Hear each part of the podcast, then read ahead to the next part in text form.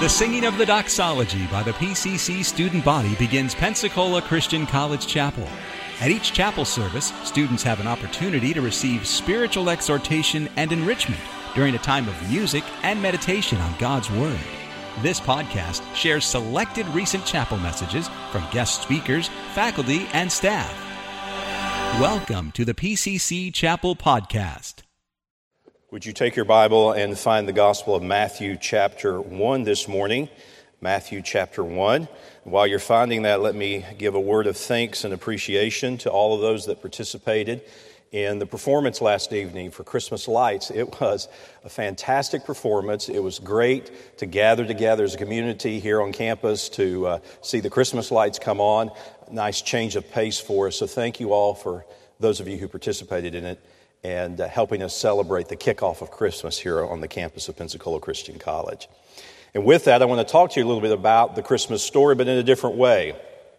We're going to do a little bit of a treasure hunt. I don't know if you've ever heard of this uh, hobby that's called geocaching.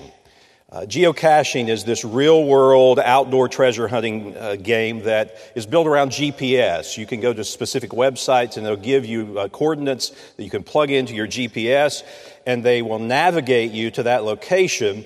And in that location, you will be searching for a hidden container, a, a, hidden cache that has treasures and trinkets and those type of things in it.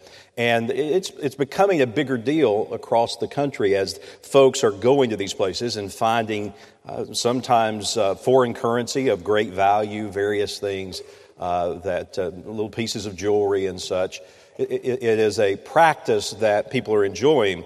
But the most unusual thing about it is they, they navigate you to a commonplace, ordinary, pedestrian area. So, hidden in the location uh, where people are just constantly passing by is a treasure that no one knows about until they're prompted to begin the search using the GPS. I say all that to say this. I want to do a little geocaching in the genealogies of Christ this morning. I don't know about you, but when I read the genealogies, particularly in the Old Testament, it is a quick skim, if not a skip, if I'm in my daily Bible reading plan. Some of the names are hard to read. The history is unknown. It's hard to understand all of those names. But I have learned this, and it is true. It is a principle of Scripture that all Scripture is given by inspiration. And there's a purpose for those particular names that are listed there, particularly when we look in Matthew chapter 1. The genealogy that is presenting the, the Lord's uh, lineage in uh, Matthew 1 is really a clear representation of Christianity why Christ came. So today I want to talk to you about three hidden blessings from heavenly begats. These begats that we often pass over, we find some very simple biblical truths in as we look at the stories behind the names. Here's the first blessing. I refer to it as the blessing of welcoming grace. When he opened the door of the New Testament, Matthew greets us by pointing out to us that it is grace that will gather and greet you and carry you, guide you through the rest of the study of the New Testament. The names that are listed in the lineage of Christ are there only by the grace of God.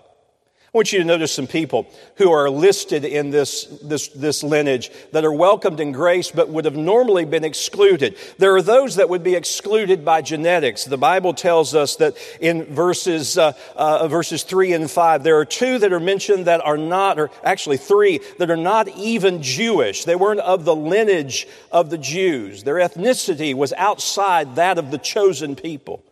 There were Canaanites, a Moabites. They were present in the lineage of Christ. But aren't you grateful that Paul told us in Romans chapter 1 that he's not ashamed of the gospel of Christ, for it is the power of God unto salvation to the Jew first, and here's the blessed part for us, also to the Greek. To those that are outside the chosen family, the, the chosen Jewish race. The gospel, the grace of God is extended beyond to the Gentiles. But when you, when you look at these individuals who are listed here, they were, they were excluded because they were considered pagan. But God, in His grace, reached out to those. And by and large, as we gather here this morning, the majority of us, if we were to, to look at our, our lineage, we were to look at the genetic makeup of who we are, we would be of that Gentile persuasion.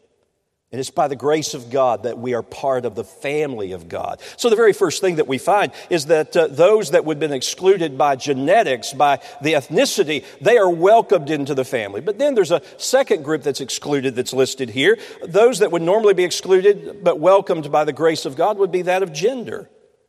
When you look in verses 3, 5, and 6, you're going to find four individuals that are either recorded or referenced. And each of them were female. Tamar is the story uh, of a daughter in law of Judah recorded in Genesis chapter 38. Rahab, we know the story from Joshua chapter 2. Ruth, the Moabitess widow, the whole book of Ruth is dedicated to her. And then there's the reference to Bathsheba in verse number 6. She's unnamed, but she's referred to as the wife, the former wife of Uriah. It's significant that you see these names of the females listed in this, this genealogy of grace.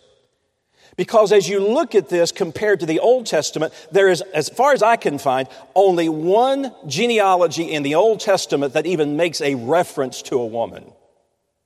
The Old Testament was more of a patriarchal society, but Christ comes and he, he allows in his lineage the, the names of these females to be mentioned. Some religions even still teach today that women are expendable, that women are second class.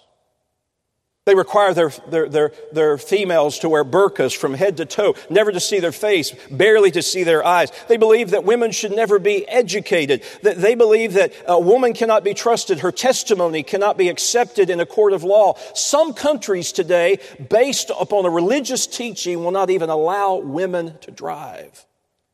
But I'm glad to say, when Jesus Christ came, at the front door of the New Testament, he broke down that barrier. And he said, I welcome those women. When you study the life of Christ, Jesus was always, always receiving and gracious to women. I challenge you to study the life of Christ. You will never find a time where Jesus belittles, demeans, or is harsh with any female he interacts with.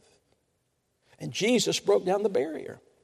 He broke down the genetic barrier. Galatians 3 verse 28 says there is neither Jew nor Greek. There's the genetics. And there is neither male nor female. There is gender. For we are all one in Christ Jesus. Immediately, as you open the door of the New Testament, you are welcomed with grace. Those who have come in as Gentiles, those who would have been excluded because of their gender. But there's a third group that he welcomes as well. He welcomes those that would have been excluded by guilt. Everyone that is listed here and the generations leading up to the birth of Christ were guilty. The very first person listed in verse number two was Abraham, and Abraham was guilty of lying. And Abraham's son is listed, Isaac. Isaac followed in the deceitful footsteps of his father. And then when you see Jacob is mentioned, Jacob was a trickster. He was a charlatan. He, he tricked his brother and his father out of the birthright. And then there's Rahab. Rahab was a prostitute. Even when you read in the Hall of Faith and in Hebrews, it's referred to as uh, Rahab the, the, the, harlot. And then, and then Tamar pretended to be a harlot. And then probably the, the, the deepest of the sinners, if we, if we could put it that way, would be David. David committed adultery. And after committing adultery, he, uh, he, he tried to cover it up through the act of murder, murdering Uriah. But as we look in the Gospel of Matthew and we see this genealogy, David is mentioned in verse number six unashamedly, unapologetically. He is listed as part of the family of God. Hebrews 2, verse number 11 puts it this way For both he that sanctifieth, that is Christ, and they who are sanctified, all are of one, for which cause he is not ashamed to call them brethren.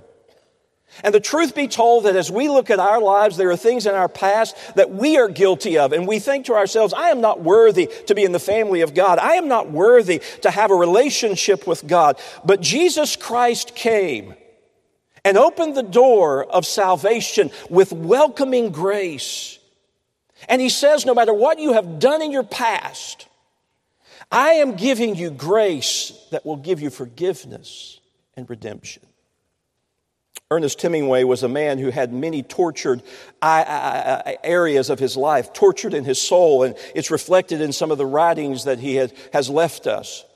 One characterized the difficult relationships between fathers and sons. The, the short story, The Capital of the World, is probably the best illustration of that. The story goes about a father and his teenage son who's named Paco. Paco was a common name during that time. The father's name is not known. And in the process of telling the story, uh, Paco gets frustrated with his dad. He's, fr- he's mad at his dad because of the rules in his home. And he decides he's going to run away from home and become a matador, uh, matador in, in in, Madrid, Spain, the capital of Spain, thus the title, the capital of the world. And, the father is so upset that Paco has left home that he follows him. He chases him to, uh, to, to, to Madrid to search for him, to find his son. And he doesn't find him. He has no success in finding his son. Finally, he places an ad in the newspaper. And in the ad, it simply says this Dear Paco, meet me in front of the Hotel Montana tomorrow at noon. All is forgiven. You are welcome to come home. I love you, Dad. Hemingway writes as he concludes the story that the next day, in front of the Hotel Montana, there were 800 Pacos seeking forgiveness from their father.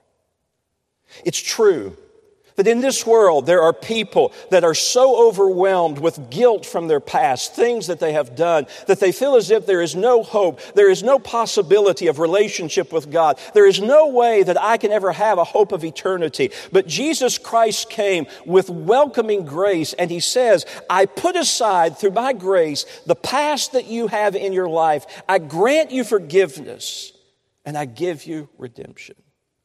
Heaven's begats remind us of the blessing of God's welcoming grace. It reminds us of God's eternal plan. And in that, that plan is evidenced by God's schedule. Uh, that schedule is first mentioned, the gospel schedule is first mentioned in Genesis chapter 3, verse 15. I'll put enmity between thee and the woman, between thy seed and her seed, and it shall bruise thy head, and thou shalt bruise his heel. The theologians refer to that as the proto-evangelium. It's the first mention of the gospel. But here is the thing, from Adam all the way to Abraham, there is 20 generations. And Matthew begins the genealogy of Christ in verse number two at Abraham.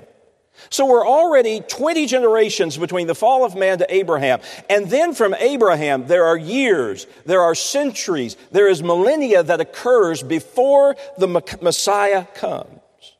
Why did it take so long for God in his schedule to allow the Messiah to come? I think Paul gives us the answer in Galatians 4, verse number 4. When the fullness of time was come, God sent forth his son, made of a woman. That phrase, fullness of time, is an interesting phrase. The word fullness would be used to, in, secular documents in the Koine Greek to describe a, a ship that was overflowing with freight and merchandise, a vessel that was overflowing to the point that it was about to sink because it was so full. In the fullness of time, God sent forth His Son. And what Paul is saying is this, that when, when God's vessel of time was so full of grace and goodness, He could not help but allow Christ to come at the right time. It was the right time historically. It was the peace of Rome. There was peace relatively around the world, so the gospel could be received. The, the, the commercial uh, uh, uh, uh transportation uh, ways, the, the, the, ships, the, uh, the, the, via maris, all of these various things allowed that the gospel could be disseminated at just the right time because of the Romans. It was the right time linguistically. Everyone generally spoke Greek, and as a result, they could hear the gospel in that means. It, it was the right time culturally culturally. The world was at its darkest place and needed light. And Jesus, as Isaiah 9 prophesied, came as a great light at just the right time. It was in God's schedule, but why did it take so long? Because God looks at time from the perspective of eternity. And if there's anything that we can take from this to apply to our lives in our little few years on this earth, that the things that we often think take forever, God is working in His time schedule. That's the blessing of His eternal plan. But not only is it evident in his schedule, it's also evident in his sovereignty. I want you to notice a few of the folks that are listed in this guilty uh, group that is here. The very first one that is mentioned is Abraham, and then Isaac, but then Isaac, from Isaac comes Jacob. Do you remember what Jacob did to be listed in the genealogy of our Savior? He really should not be. It technically should have been Esau. But Jacob lied to his father and he cheated his brother Esau of his firstborn's right. And as a result, Jacob was fractured in his family. He had to run away from home. He was a fugitive from Esau. And while he was a fugitive, he met Leah. And it was through Leah that Judah was born as an ancestor of the Messiah. Consider, consider David. Verse number six Jesse begat David the king, and David the king begat Solomon. And Solomon was of that who had been the wife of Urias. It, it, it implicates, it, it says very clearly that there was adultery that had occurred. We know the story. That because of the adulterous relationship that resulted in the murder of Uriah, David was then married to Bathsheba, and out of the marriage of Bathsheba came Solomon, who's listed in the family of our Savior. What Jacob did was wrong. Make no mistake about it. Lying to your father and cheating your brother. What David did was wrong. when you commit murder, when you, when you commit adultery, that is wrong. But here is the blessing that we find here. That God is greater than our sin. He, he was greater than the sordidness and the sin of the people that were, were guilty in this, and he still was able to allow the Messiah to come. And this is key for all of us to understand in life. That sometimes God allows what he hates to accomplish what he loves. Sometimes God allows things in His permissive will to occur in our life, bad choices that we make, bad choices that set us back. But God is so sovereign, He is not limited that He can use that to accomplish His ultimate will and His good. Consider the example of Joseph. Joseph, at the apex of his career as the prince of Egypt, he meets his brothers in Genesis chapter 50. These brothers who faked his death and sold him to slavery and lied to, to his father. What does he say to them? He doesn't say to them, You dirty, rotten scoundrels, I don't want to have anything to do with you. Here's what he says in Genesis 50, verse 20. But as for you, ye thought it evil against me, but God meant it for good, to bring to pass as it is this day to save much people alive. Did you hear that phrase? He said, You thought it to be evil, but God meant it for good. That God allowed that Joseph would be placed in that pit and sold into slavery and to go through all of those things, ultimately to allow him to reach the point that he would be able to save the people of his family.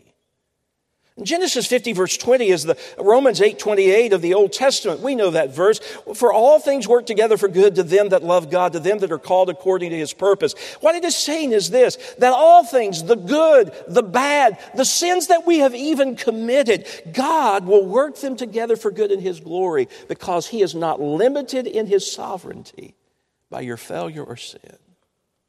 That's a begat that reminds us of a blessing that God has an eternal plan beyond the scope of time the blessing of the eternal plan, His schedule, His sovereignty, the blessing of God's welcoming grace, but notice also the blessing of spiritual liberty. When you look at Matthew chapter 1, the very last part, portion of the, of the genealogy is found in verse number 17. And this is so interesting when you read it. Look with me, if you would, at, at Matthew 1, verse 17. So all the generations from Abraham to David are 14 generations. And from David unto the carrying away into Babylon are 14 generations. And from the carrying away of Babylon unto Christ are 14 generations. Verse verse 18, now the birth of Jesus Christ was on this wise. All of the genealogy is setting us up for verse number 18. And verse number 17 is, is really the, the synopsis of the generations that led up to Christ's birth. Now, what does it mean when you look at verse 17 and it says 14 generations, 14 generations, 14 generations? It's making reference to an Old Testament aspect concerning the number seven. It takes two sevens to make one 14. And what he's saying is this there are two generations in those 14, those seven generations. The first generation of seven is beginning at Abraham. The second of seven generations is Jesse. And then that, that's the first 14. It then leads to that third generation of seven, or third set of seven generations, King David. And then from the fourth to the seventh generation, the Babylonian exile. And then from the fifth, goes to the exile's return. And then in the sixth, seven generations, it leads us to Joseph, the adopted father of Christ. Oh, you say, well, that, that's fine. That's really good. Why are you telling me this? Is, this? is this a New Testament survey class? Do I need to have this known for a quiz in just a little bit? This is not something that we just memorized for rote memory. There is an application that comes from this.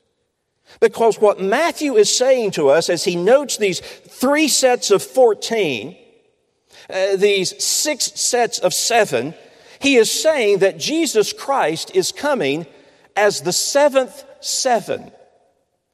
Okay, Dr. Lands, that's great. I still am not getting it. What are you talking about here? The number seven in the Old Testament is of great significance. Do you remember when God created the heavens and the, the earth? The Bible says that on the, on the seventh day he rested. The reference of the Sabbath in the Old Testament is that one out of seven days is to be a day of rest.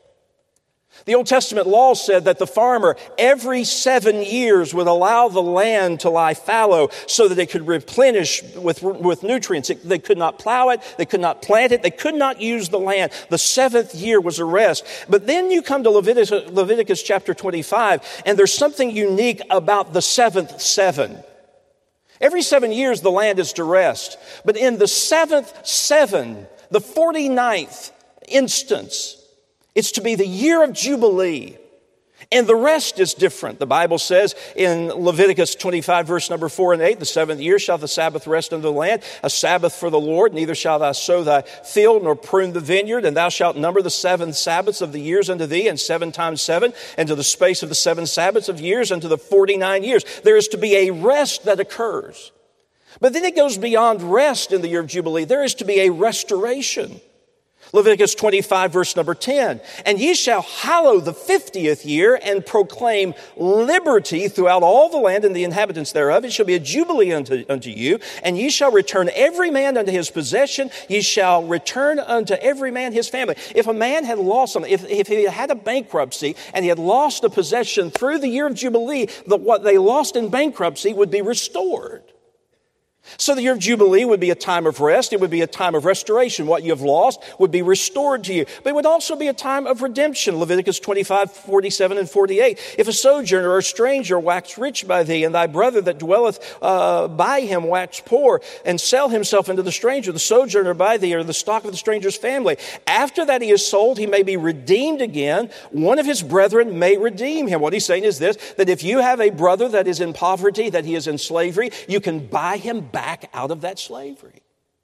So when, when, Matthew is making reference to the seventh seven, that Jesus is the seventh seven in the generations of, uh, that are found in Matthew chapter one, what he's making reference to is this, that Jesus Christ comes and he issues a spirit of liberty. He brings in the time of Jubilee. Even Jesus Christ knew this because on the day that he went into the synagogue in Nazareth, Nazareth, it was his appointed day to read the scripture. And as he read the scripture, he was reading from Isaiah this very portion of scripture that said, The Spirit of the Lord is upon me. Because he hath anointed me to preach the gospel to the poor, and he hath sent me to heal the brokenhearted, and to preach deliverance to, to the captives, and the recovering of the sight to the blind. And here it is, and to set at liberty them that are bruised, and to preach the acceptable, the favorable year of the Lord. Every aspect of the year of Jubilee is recorded in Luke chapter 4, verses 18 and 19. Isaiah prophesied that Christ would come and be the one that would usher that in. When you see that phrase, that he would preach the acceptable year of the Lord, he is referring to the Jubilee that comes through Christ our Savior. And Jesus, the seventh seven, is the only person who can give us rest and restoration and redemption. A few years ago, I flew to Turkey for a visit to the seven churches of Asia, the churches of Revelation. At the time, I'd taken a very cheap flight to go over there. I took a red eye flight, flew out, flew out of New York at about 11:30, and I arrived into Munich, Germany for my for my uh, uh, layover to, before I would arrive into Istanbul. I arrived into Munich, Germany a few hours, probably five six hours later, and I had about a 10-hour layover in Munich. Now, if you've ever been to the Munich airport, let me tell you, it is a true European, European airport. It is very techno, very Europe model type thing all uh, that is in there is generally very efficient, very clean, very contemporary, and particularly their seats, the, the places you sit in the, in the lobbies. Uh, they are efficient, they are ergonomic. That just means they are uncomfortable. Can I have an amen right there? And, and particularly when you look at an American body like I have on a European chair, it is just, it's a sight to behold.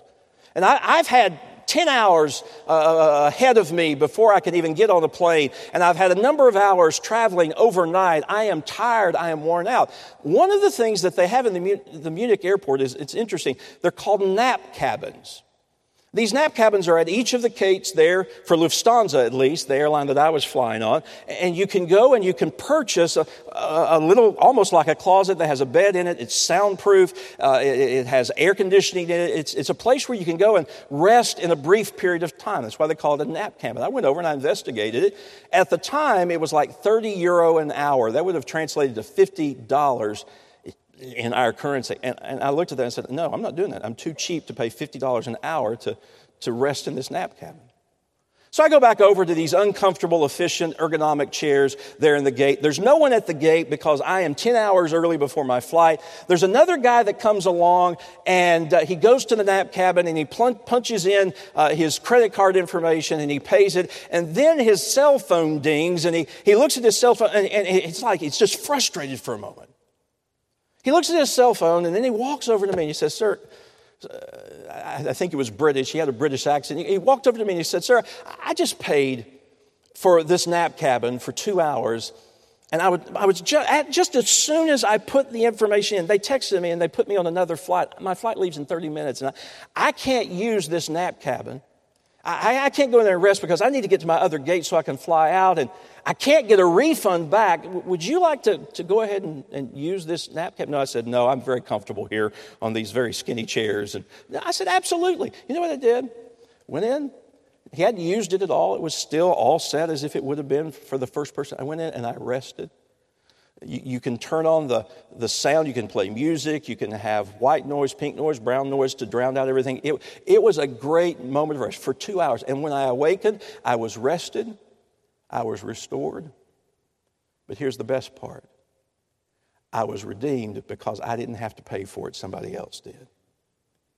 Now, I use that little simple illustration to remind you that's what Jesus has done for you. That Jesus has given you rest and He has restored you from things that you have done in your past, and you didn't have to pay for it. He paid for it as the brother who would be willing to redeem his kin. Jesus came and did what only he could do. He restored you through his redeeming grace. You know, that's what Jesus said he would do in Matthew chapter 11, verse 28. He said, Come unto me, all you that labor and are heavy laden, and I'll give you rest. He's speaking to all those people who are under the bondage of the law, but he says, I'm going to come and give you liberty. I'm going to give you spiritual liberty. All of you that labor, all of you that are worn out, all of you that are heavy laden, all of you that are weighed down. Some of you are saying right now, that sounds like me. I'm worn out and I'm weighed down. I got projects, I got tests, I got all these things I got to do in the next two weeks. Just remind yourself while you have to go through those things, Jesus came and met the greatest eternal need of your life. And he gives you rest, a spiritual liberty that only he can give. So as you mind these begats, be reminded of God's welcoming grace. All of us are guilty, but He welcomes us into the family. Remind yourself of God's eternal plan. He is sovereign even over our past, and His schedule is perfect. And then be reminded of the spiritual liberty that He gives through Jesus Christ, our Redeemer.